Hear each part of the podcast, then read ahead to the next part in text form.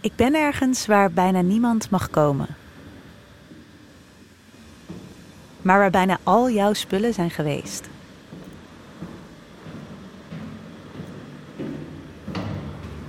Ik ben Maite Vermeulen. En dit... Dit is Maaike Goslinga. Oh, dit is een grote. Wauw, wat leuk. Deze is veel groter dan waar we net waren. Net stonden we in de, in de 20 voeter. Maaike is een ras Rotterdammer en al van jongs af aan geobsedeerd door de plek waar we nu staan.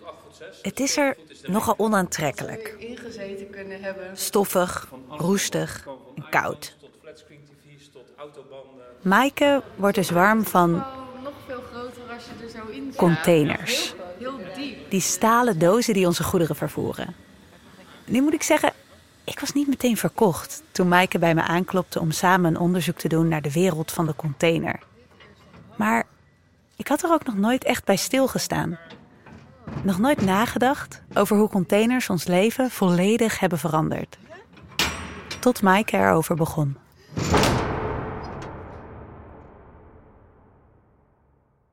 Wat zei je om mij te overtuigen om dit project met je te gaan doen? Nou, ik liep dus naar jou toe. Ja, het was jouw eerste dag op de redactie na je verlof. En ik zei, Maite, ik heb zo'n vet onderwerp te pakken en ik heb je nodig. En toen kwam Maaike met haar favoriete feitje. Een feitje dat ze op elk feestje, bij elke koffieautomaat, bij elk etentje van stal haalt. Wist je dat 90% van al je spullen uit een container komt? 90% van onze spullen komt uit een container. Laat dat eventjes op je inwerken. 90%. De stoel waarop je zit, de schroeven waarmee die in elkaar is gezet. De schroevendraaier waarmee je dat hebt gedaan. De oortjes waarmee je dit luistert, de koffiebeker waaruit je drinkt, de lamp die je uitknipt, de schoenen die je aantrekt, de deur die je achter je dichttrekt, de fiets waarop je stapt, de stoplichten waarvoor je wacht. Alles wat je maar kunt bedenken, heeft ooit in een container gezeten.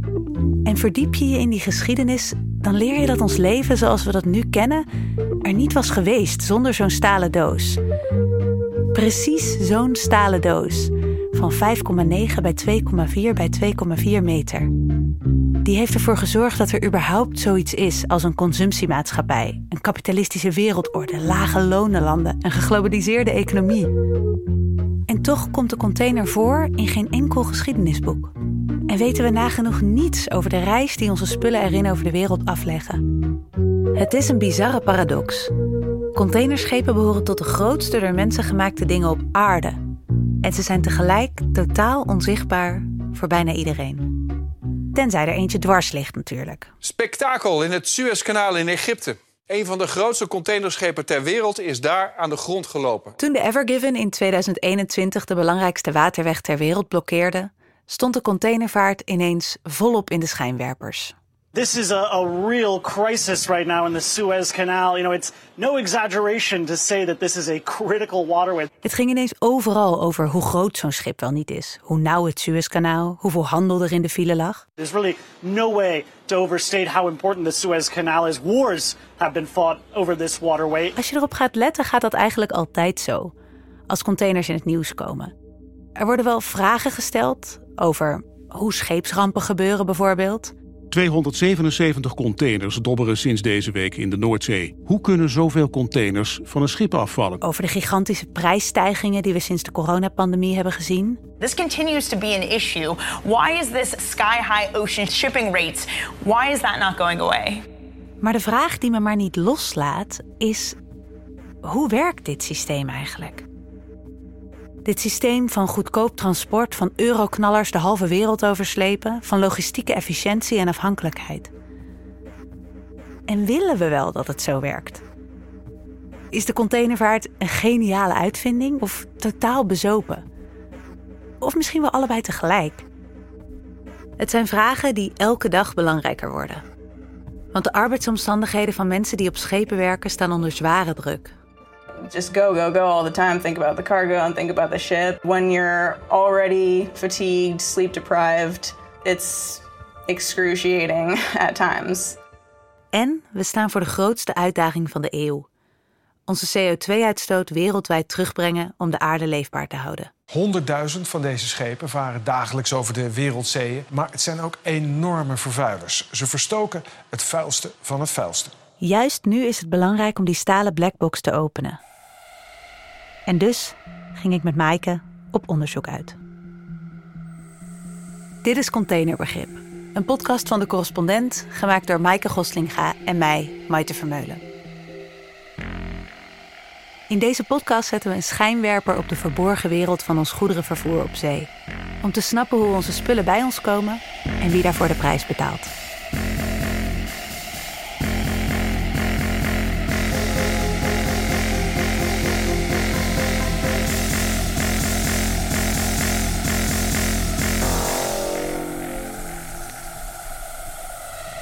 Aflevering 1. Grootscheeps.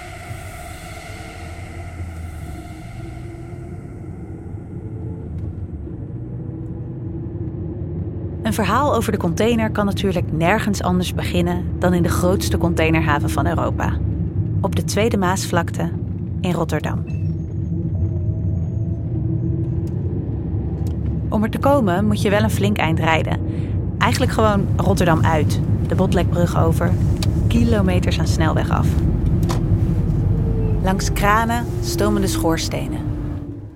Door een wereld die steeds meer van staal is gemaakt en waar alleen nog vrachtwagens op de weg zijn. Oké, let's do it. Oh, er. Oké, dus hij gaat over drie minuten. Ja. Beetje rennen? Oh, is dit hem? Ja. Oh, oké. Ja. En daar, helemaal aan het eind van de wereld, kun je, als je op tijd bent, op een boot stappen. Hallo, goeiedag. Heeft wel bandjes. Ja, dan doen we alleen de toegangstickets. alleen de toegangsticket. En dat was dat bonnetje. Dat heb ik volgens mij. Samen met Maaike stap ik op een soort rondvaartboot. Deze. Dit is een zogenoemde publiekstoer van de haven. Dit is deze. Een soort bootsafari. Om ons heen zitten allemaal mannen met gigantische telelenzen. Voor mij is dit nieuw, maar voor Maaike is het een beetje thuiskomen. Oké, helemaal goed. Ze werd geboren in het havenziekenhuis aan de Rotterdamse Maas en groeide op met zicht op schepen, met tripjes in de haven, met staren naar containers. Ik vond het echt fascinerend als kind om naar alle kranen te kijken. Een soort eh, stalen giraffen. En ook om al die schepen te zien met van die gekleurde Lego-blokjes waar allemaal spullen in zaten. Maar voor mij is dit een totaal nieuwe wereld van giraffen en Lego-blokjes, die zich hier voor mijn ogen ontvouwt. We zitten op het bovendek van de boot en om ons heen, zover we kunnen zien, reusachtige kranen en containerschepen. En ik voel een soort diep ontzag. Hebben wij dit echt allemaal gemaakt? Varend over de Tweede Maasvlakte is het haast niet voor te stellen dat dit alles nog geen tien jaar geleden gewoon zee was. De Rotterdamse haven heeft hier alles op alles gezet om containers zo snel mogelijk te laden, lossen en door te voeren. Jaarlijks gaan er hier 15 miljoen containers doorheen. Dat zijn zo'n 30 containers per minuut. En dat is natuurlijk kassa voor de Nederlandse economie. De haven en haar aanverwante activiteiten zijn verantwoordelijk voor zo'n 6% van het Nederlandse bbp. Zo'n 100.000 mensen werken in de haven. Plus nog eens 80.000 mensen die in de regio Rotterdam werk hebben dat afhankelijk is van de haven. En dan hebben we het nog niet eens over alle bedrijven in Nederland die afhankelijk zijn van al die containers. Van transportbedrijven in Noord-Brabant tot fruittelers in de Betuwe. Een spinnenweb van mensen dus. Van wie de meesten nooit een voet aan boord van een schip hebben gezet. Bij aan de rechterkant van het schip komt er aan de horizon een groot containerschip van Maersk Line binnen uit Denemarken. Dat is een schip met eh, 18.270 containers aan boord. Op het schip voor ons neus staan 18.000 containers. Dat zijn dus 36.000 auto's, of 1,8 miljoen wasmachines, of 3 miljoen fietsen, of 72 miljoen paar schoenen, of 173 miljoen flessen wijn, of 864 miljoen bananen, of 8,7 miljard eieren. Eigenlijk is het niet te bevatten. Maar dat is zeker niet het allergrootste schip wat er hier vandaag te zien is. Want het blauwe schip op de voorgrond van Costco Shipping... dat is een Chinees containerschip en dat is de nummer 11 van de aardbodem... met 20.038 containers. En het kan nog gekker, want later in de tour, zo'n beetje aan het einde van de tour... gaan we ook nog de nummer 2 van de aarde bekijken... met 23.964 containers. Ik schud ze zo uit mijn mouw, zoals u hoort. We zien hier voor ons ogen de recente geschiedenis voorbij varen. Containerschepen zijn in de afgelopen tien jaar groter, groter en nog groter geworden. In het economees noemen ze het schaalvoordelen. Hoe meer containers je kunt vervoeren, hoe lager de kosten per vervoerde container. En hoe eerder je dus de gigantische investeringen om zo'n schip te bouwen hebt terugverdiend. En wij gaan een kijkje nemen bij dat grote containerschip van Maersk wat eraan komt. Hè? Want daar komt hij, kijk maar. Hij begint aardig dichtbij te komen met een paar sleeboten. Lijken net mini-sleebootjes, maar dat is niet zo. Maar ja, dat schip is gewoon zo groot, want die is ook 400 meter. Alleen die is wel wat minder breed dan het schip wat we net hebben gezien. Dus daar komt weer een Eiffeltoren plus 75 meter aan. Ja, wij zien ze dagelijks, maar ik wen er nog steeds niet aan. Hè. Alles is zo groot dat onze hersenen die kunnen dat allemaal niet aan. Hè. Het lijkt allemaal een maatje kleiner. Maersk, de op één na grootste rederij ter wereld, was in 2013 de eerste die zo'n megaschip bouwde. De Maersk McKinney Muller. Het was het eerste schip dat meer dan 18.000 containers tegelijk kon vervoeren. En Maersk bouwde in een jaar tijd maar liefst 20 van deze jokkels. A, bijna 200 miljoen dollar per stuk. Wat Maersk hoopte te doen met haar nieuwe lijn megaschepen, was de rest van de rederijen kapot concurreren. Andere rederijen zouden investeringen als die van Maersk niet kunnen opbrengen, hoopten ze bij de Deense rederij. Maar dat bleek niet te kloppen. De Maersk McKinney Muller werd niet het nekschot voor de concurrentie, maar het startschot voor een wedloop in de containervaart. Nou, dan gaan we naar een van de grootste containerschepen ter wereld. En die hebben we inmiddels in beeld. Hij ligt uh, recht voor ons. We gaan naar de HMM Kopenhagen met 23.964 containers.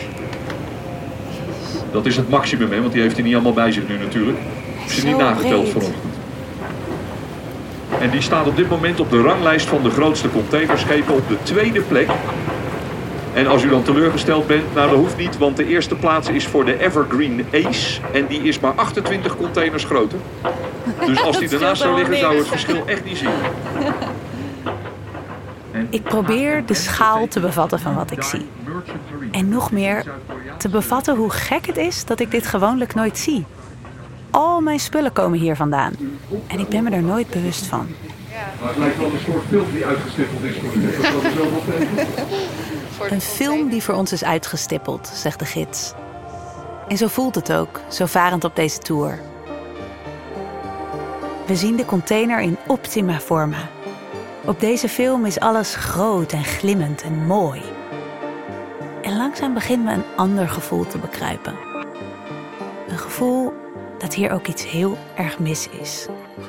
Deze film is prachtig, maar ook plat. Alsof ik staar naar het bordkartonnen decor van onze samenleving. Een decor waarin alles efficiënt, geautomatiseerd, smooth is. Een decor zonder rauwe randjes. We zullen dieper de containerwereld in moeten om een 3D-beeld te vinden. Om te merken waar dat staal misschien ook schuurt. Om te vinden wat we hier in deze film niet te zien krijgen.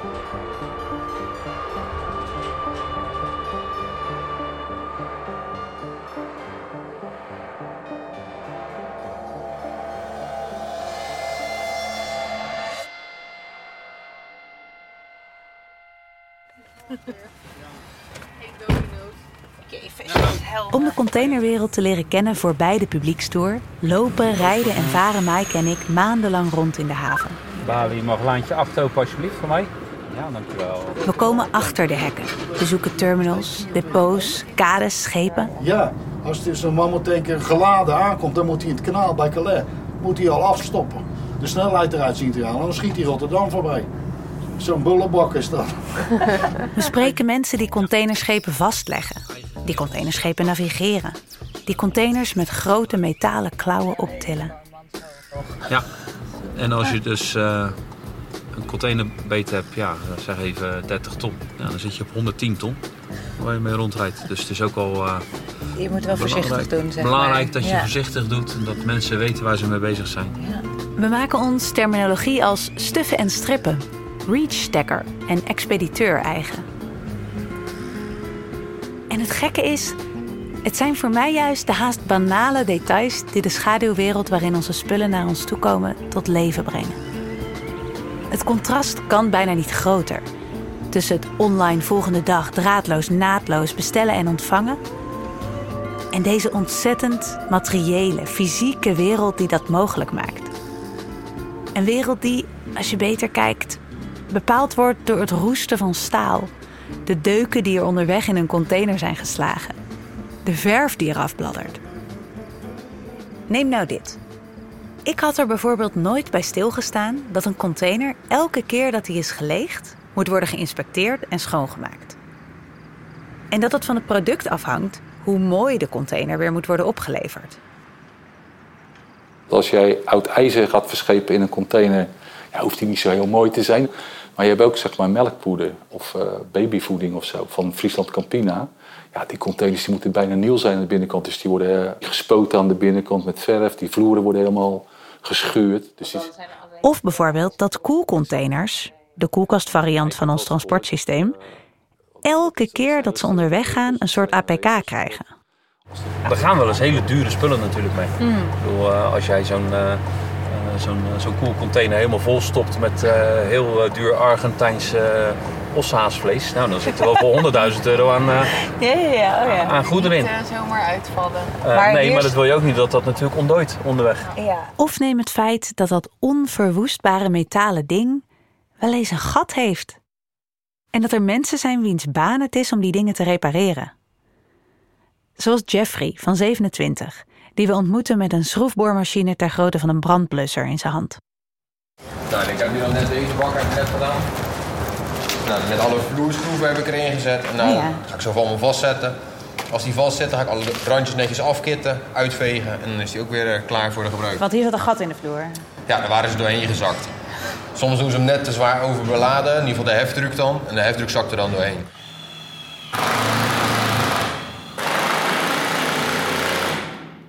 Een keer proberen? Oh ja, leuk. Ja. Wow. Oké. Ja, perfect. dat ging helemaal goed af. Misschien nog een carrière switch. Ik heb hier uit. Ja, dat maakt niet uit.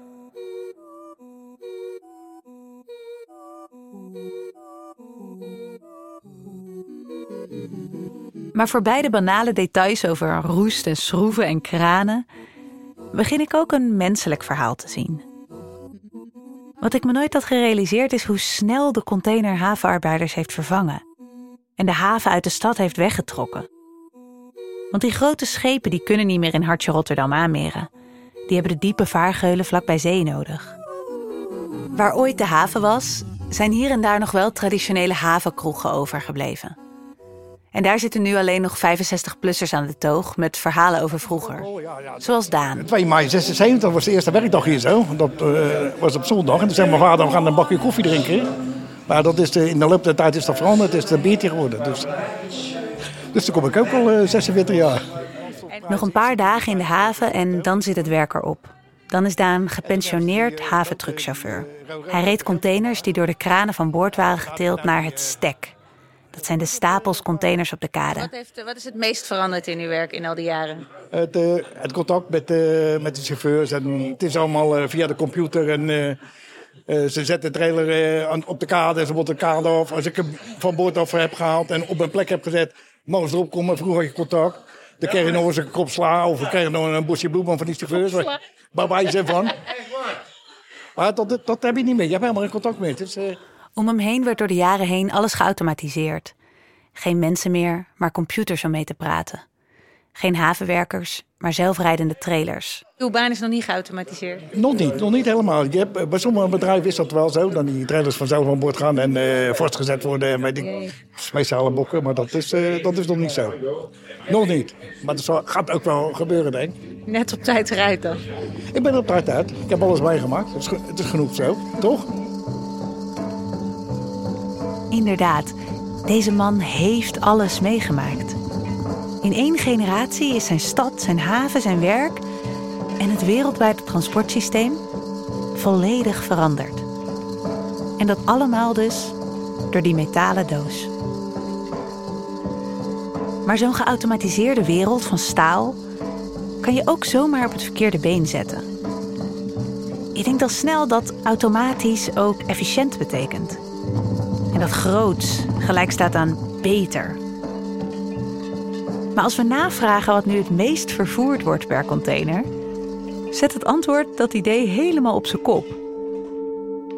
Dat antwoord is namelijk lucht. Maar liefst 40% van de containers die wereldwijd vervoerd worden, is leeg. Op sommige routes is dat percentage nog veel hoger. De wereldeconomie is namelijk niet in balans. We importeren in Europa veel meer spullen uit China en andere Aziatische landen dan we daarnaar terug exporteren. En dat levert dus deze gekke situatie op. Containers komen vol uit Azië naar Europa, maar gaan heel vaak leeg weer terug. We slepen de halve wereld over met lucht. En wat rijdt hier nu voor ons langs? Dat is een, eh, een empty handler. En eh, die kunnen, eh, het woord zegt het al hè, Lege empty. Die kunnen alleen lege containers handelen. En deze En dat maakt het systeem vreselijk kwetsbaar. Toen aan het begin van de coronapandemie havens in China sloten door lockdowns, begonnen lege containers zich in Europa en met name in de VS op te hopen. In Los Angeles stonden de containers letterlijk in de straten. Zo weinig plek was er in de haven. Maar in China hadden ze die lege containers juist hard nodig voor de handel die daar stond te wachten op transport. Gevolg, de prijzen van containervervoer gingen door het dak. Een container van Shanghai naar Rotterdam sturen was eind 2021 zeven keer zo duur als het jaar daarvoor. En dat is natuurlijk voor één speler in de keten heel fijn. De eigenaars van die containers. Oftewel de rederijen. De tien grootste rederijen behaalden in 2022 een geschatte winst van, hou je vast, 223 miljard dollar. Dat is meer dan het BBP van, zeg, Griekenland of Qatar. En hoe vaker ik in een galmende container stond of onder een bewegende kraan, Ja, Harry. Wil jij nog een container pakken toevallig? Tanken van een containerschip heb bijgewoond, een container open en dicht heb gedaan, hoe meer ik die container in 3D in beeld kreeg, hoe meer ik begon te zien wat ik in de film op die publiekstour niet zag. Wat Maaike al lang aanvoelde toen ze me vroeg dit onderzoek met haar te doen. Dat de container een vorm is van macht.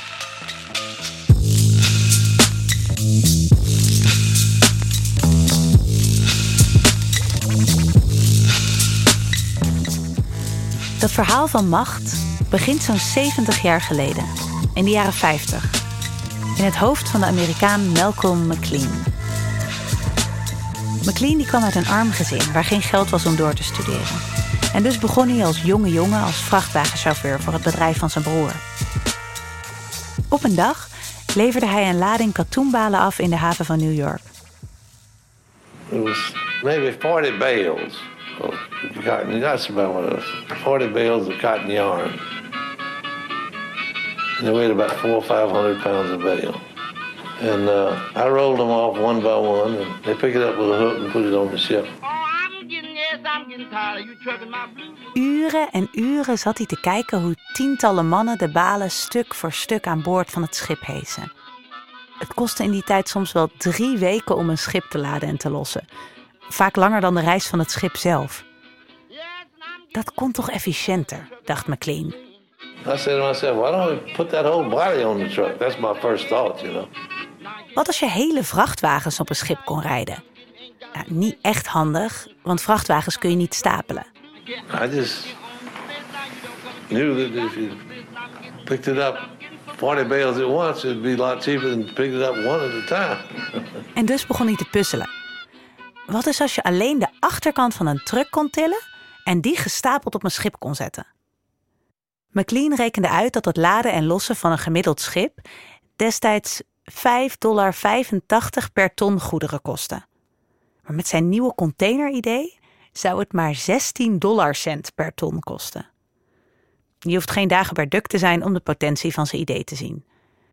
En dus begon McLean een rederij. De eerste containerrederij ter wereld. Sealand. Op 26 april 1956 voer zijn eerste schip, de Ideal X, van Newark in New Jersey naar Houston, Texas, meer dan 2500 kilometer verderop. Aan boord 58 containers. Het duurde niet lang of de grootste logistieke reus van de Verenigde Staten kreeg interesse in McLean's idee. Het Amerikaanse leger. Die hadden namelijk een logistiek probleempje in Vietnam. Ze hadden veel sneller materieel nodig voor de escalerende guerrillaoorlog dan ze konden krijgen. En McLean kon dat helpen oplossen. Some of the more notable innovations in solving the logistical problems in Vietnam have been in the field of containerization.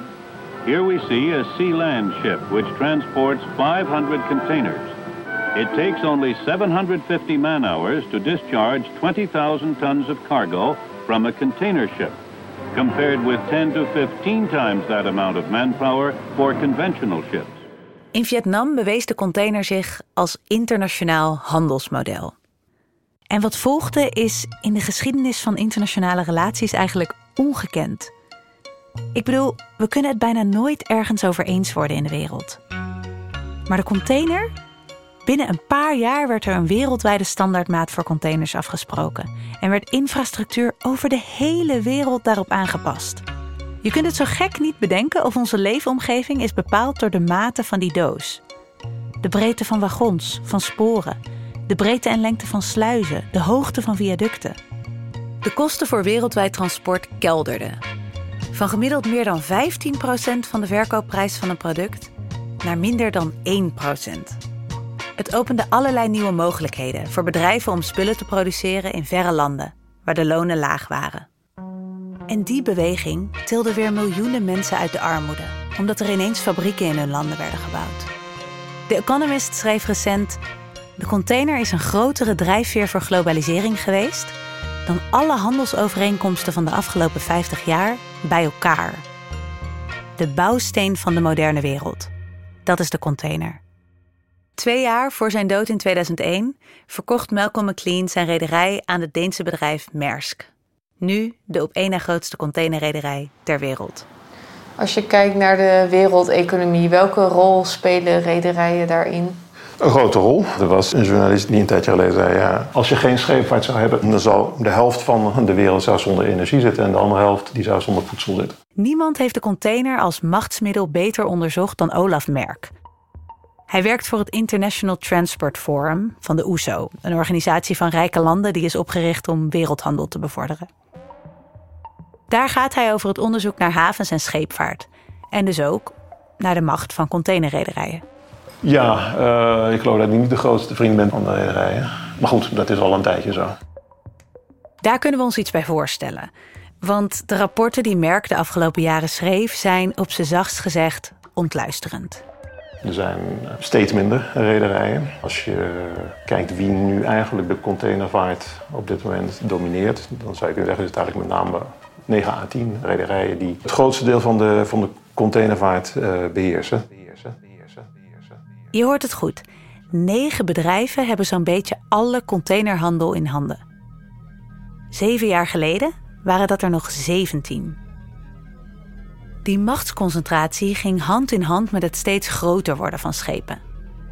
Megaschepen vroegen mega-investeringen. En dus gingen rederijen links en rechts fuseren, of failliet. Doordat de schepen steeds groter werden, kwam de macht in steeds minder handen. En omdat die containerwereld zo'n fysieke wereld is, kom je er ook niet zomaar tussen. Er is geen open source versie van een container. En je bouwt niet zomaar voor een paar tientjes een eigen containerschip. De negen rederijen die de containers en de megaschepen bezitten, hebben de macht over onze wereldeconomie. Punt. Maar het wordt nog gekker. En daarnaast werken ze ook heel erg met elkaar samen. Dus het is ook ja, een soort een concentratie waarbij de, de topspelers allemaal met elkaar samenwerken. Juist. Die negen topspelers, die er nu nog maar over zijn in de containervaart, werken sinds een paar jaar ook nog eens met elkaar samen. Dat doen ze in drie zogenoemde allianties: 2M, Ocean en THE. Deze drie allianties hebben samen 80% van het wereldwijde containervervoer in handen. Hoe werken die topspelers samen? Die werken samen via het poelen van schepen. Dat werkt zo. Stel, ik ben rederij Maiten en ik wil een wekelijkse lijndienst aanbieden met containerschepen tussen Shanghai en Rotterdam. Daar heb ik heel veel megaschepen voor nodig. Ga maar na. Die schepen doen ongeveer drie à vier weken over de heenreis, moeten laden en lossen, lopen soms wat vertraging op en moeten weer drie à vier weken terugvaren. Wil ik één schip per week uit Shanghai laten vertrekken, dan heb ik al snel een stuk of tien schepen nodig. Maar tien megaschepen, dat kost me belachelijk veel geld. Wat dus als rederij Maite nu eens gaat samenwerken met rederij Maaike en rederij Corrie? Ik betaal bijvoorbeeld drie schepen, Maaike drie, Corrie drie. En we spreken met elkaar af dat we containers op elkaar schepen mogen vervoeren. Zo kunnen we allemaal een wekelijkse service aanbieden aan onze eigen klanten, zonder zelf te moeten lappen voor alle schepen. Dit is hoe allianties in de containervaart werken. Gaat het hier eigenlijk over monopolievorming? Ja, als je het hebt over containervaart, is dat wat mij betreft een van de belangrijkste problemen. Maar waarom is dit eigenlijk een probleem? Door de allianties kunnen er gigaschepen gebouwd worden die het vervoer van containers steeds goedkoper maken. Fijn voor de consument, toch? Heb ik hier baat bij? Nou, dat is de grote vraag. Is het goedkoper voor de consument? Op zich zijn er natuurlijk altijd schaalvoordelen. En dat is natuurlijk ook een van de redenen eh, waarom die containerschepen steeds groter zijn geworden. Het probleem is dat een heleboel van dat soort kosten dat die uiteindelijk worden afgewandeld op de samenleving. Een heleboel van de aanpassingen in havens die, die moeten plaatsvinden omdat die schepen groter zijn geworden. Dus dat betekent dat je containerterminal dat die groter moet, of dat je hogere kraan moet hebben, of nou ja, dat je bepaalde ja, kanalen of een rivier dat je uit moet baggen, of dat je meer achterlandverbindingen moet hebben, omdat je een hogere piekbelasting hebt, dus dat je het allemaal snel, snel kunt verwerken enzovoort. De kosten die havens moeten maken om megaschepen binnen te laten, worden niet doorberekend in de prijs van het transport, zegt Merck. Die komen op rekening van de belastingbetaler. En tegelijk betalen de rederijen zelf nauwelijks belasting. En daar hoeft geen brievenbusfirma aan te pas te komen. Bijna alle Europese maritieme naties hebben nu een, een tonnageregeling. En wat is dat precies? En dat betekent dat een scheepvaartbedrijf geen belasting betaalt over de winst die ze maken, maar belasting betalen over een tonnage van hun schip. Dus het volume van hun schip. En op zich zou dat natuurlijk best een hoge belasting kunnen zijn, maar in de praktijk is dat een heel laag bedrag. Wat betekent dat, laten we zeggen, een, normaal bedrijf in Europa of in de, in betaalt 25 of, of 30 procent eh, winstbelasting. Als je kijkt naar de scheepvaartbedrijven, is dat meer in de orde van van uh, tussen de een half procent of 2 procent. En de kostenafwenteling gaat verder dan dat. Want Rotterdam is ook een van de steden met de slechtste luchtkwaliteit van Nederland. Dankzij de ronkende scheepsmotoren in de haven en de files van containers die eraf komen.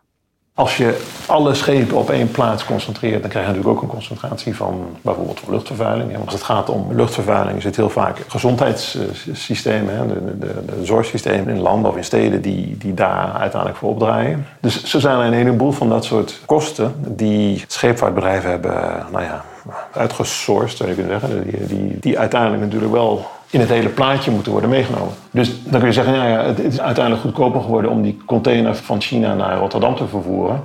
Uh, maar tegelijkertijd zijn er een heleboel andere kosten die omhoog zijn gegaan. Onze conclusie is dat nee, dat dat niet per se in het belang van de consument is. Uh, waarom gebeurt het? Dat gebeurt met name omdat uh, de rederijen zelf daar, daar belang bij hebben. En dat belang van de rederijen, daar is dus heel moeilijk tegenin te gaan. Neem havens bijvoorbeeld.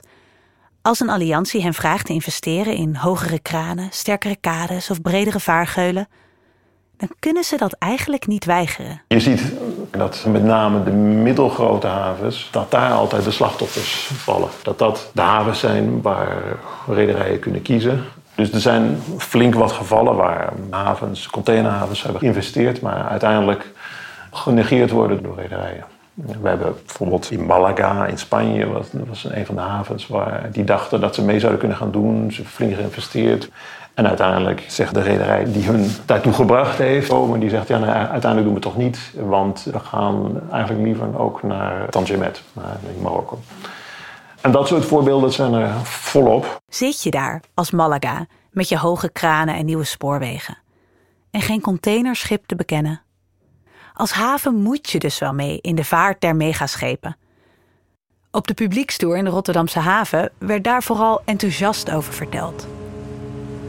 Maar we willen natuurlijk wel blijven groeien in de haven van Rotterdam. Hier komen dus nieuwe kaders om straks 20 miljoen containers te kunnen laden en lossen. En dat moet over een jaar of twee klaar zijn.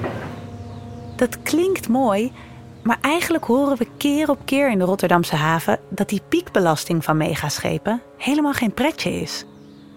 Zoals van deze directeur van een empty depot waar lege containers wachten op hun terugreis. Ja, die, die piekmomenten die waren vroeger gewoon kleiner.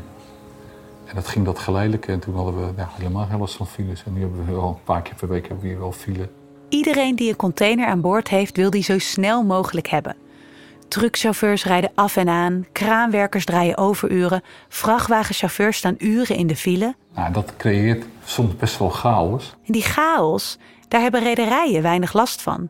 Maar eigenlijk alle andere spelers in de transportketen wel. Dus havens, daar heeft het een grote impact op. Het heeft ook een impact op de klanten. Want heel vaak blijkt dat het eigenlijk dus maar drie groepen zijn waar ze, waar ze uit kunnen De kiezen. klanten zijn in dit geval de mensen die de spullen in de containers vervoerd willen zien. eh. Ja, precies. Ja, ja, ja. Dat zijn de, de bedrijven die importeren of die exporteren. Ja.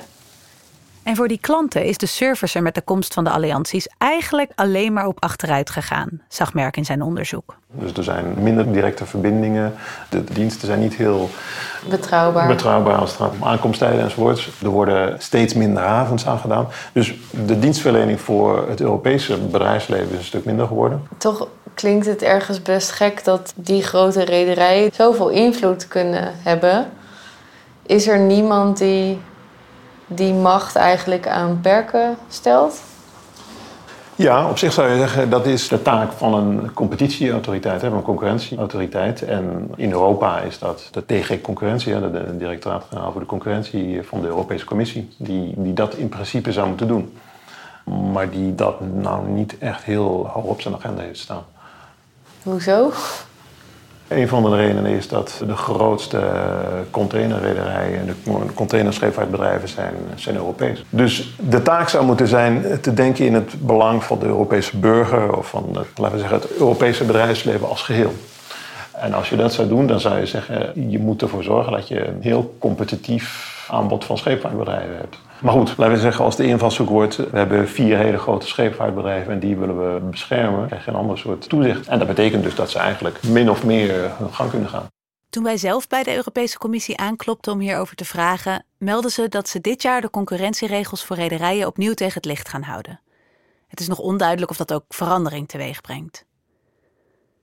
De vraag die de commissie zou moeten stellen, denkt Merck, is er een publiek belang bij gediend om steeds grotere schepen te hebben. En een soort concurrentie te hebben tussen havens. Het zou ook misschien een beter havensysteem voor Europa zijn als je meer uh, havens uh, zou kunnen hebben die allerlei verschillende rollen zouden kunnen hebben dan een paar hele grote uh, havens die eigenlijk alle cargo van andere havens wegzagen. Het duizelt me een beetje. Deze containerrederijen hebben misschien wel meer macht over ons leven dan Amazon of Google.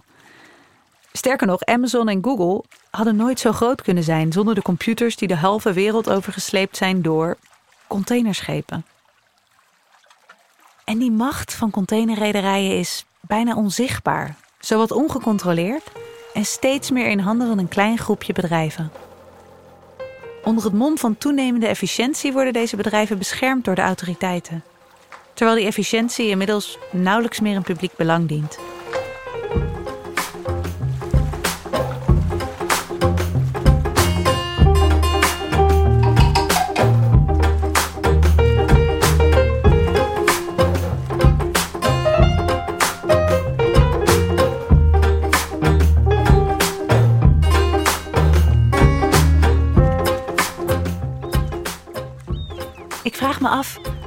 Als het de containerrederijen zijn die de spelregels van onze wereldeconomie bepalen. Wat levert dat dan voor spel op? Als zij de winnaars zijn van dit systeem, wie zijn dan de verliezers? Maaike wees me op een wereld die onmisbaar is en tegelijk volledig uit ons blikveld is geraakt. Want hoe meer containers er op schepen konden komen, hoe verder de haven uit de stad is verdwenen. En hoe meer de haven zich vormde naar de container, hoe minder mensen er nodig waren om onze goederen te vervoeren. Maar toch, er zijn nog wel mensen nodig. Mensen om die megaschepen te laten varen. We zien ze nooit, maar ze zijn er wel. Wie zijn zij en wat offeren ze op om onze spullen te brengen? Dat hoor je in de volgende aflevering van Containerbegrip.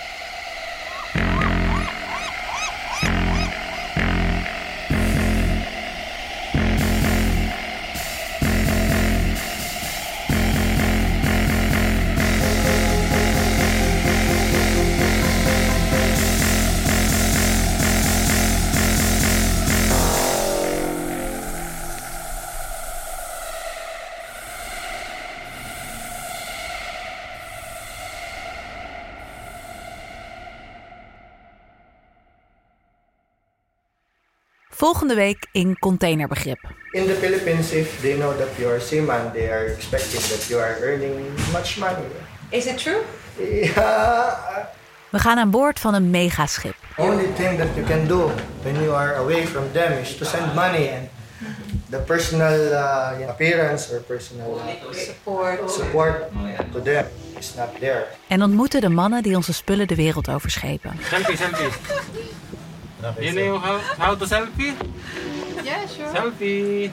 Wat voor werk doen zij en onder welke omstandigheden? Some of the worst cases are over four years that seafarers have been left on board. They haven't gone home. They haven't been paid, and the ramifications then have a ripple effect out to their families. Er is een criminalisering opgetreden van zeevarenden. Het wordt echt een gevangenis. Het is alles op basis van wantrouwen. En dat heeft een soort eroderende werking. Je wordt er moe van, echt. En je bent al zo moe. Dat hoor je allemaal volgende week in aflevering 2.